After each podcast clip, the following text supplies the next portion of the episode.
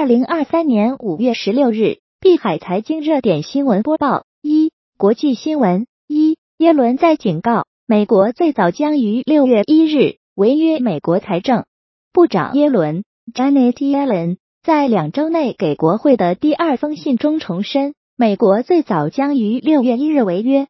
他写道：“根据目前可获得的额外信息，如果国会在六月初之前，”未采取行动提高或暂停债务上限，财政部将可能不再有能力履行政府的所有义务。这一情况预计最早可能发生在六月一日。二，拜登周二将与国会领袖讨论债务上限问题。当地时间五月十五日，美国总统拜登确认将于五月十六日与美国国会众议院议长凯文麦卡锡及其他国会议员就债务上限问题。进行面对面会谈。三，美联储官员今年不考虑降息。美联储官员博斯蒂克周一称，美国存在一定的经济衰退风险，如果陷入衰退，预计时间不会很长，程度也不会很深。博斯蒂克还称，不认为通胀会迅速下降，今年降息不是自己的基本预期。四，美联储巴尔金，如果通胀持续加息，没有障碍。理事马联储主席巴尔金表示，美联储不应该因为可能出现的金融不稳定而不敢提高利率来对抗高通胀。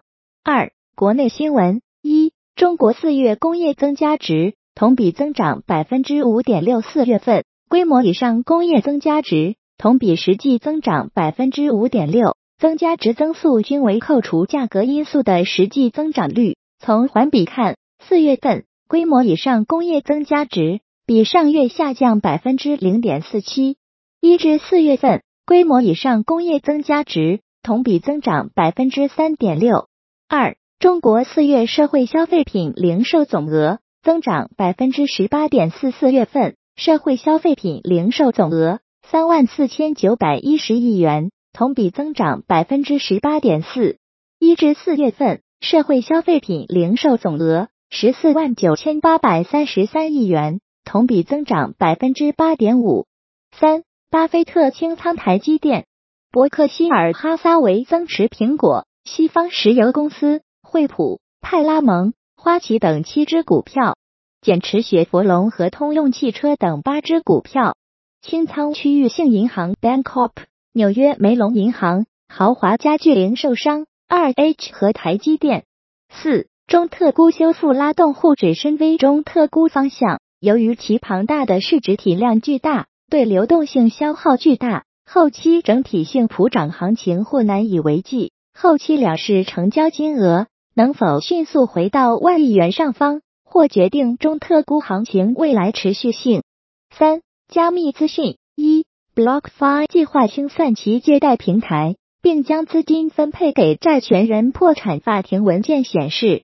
BlockFi 计划清算其借贷平台，并将资金分配给债权人。此前，BlockFi 寻求将该平台出售给第三方，作为偿还债权人的更广泛努力的一部分。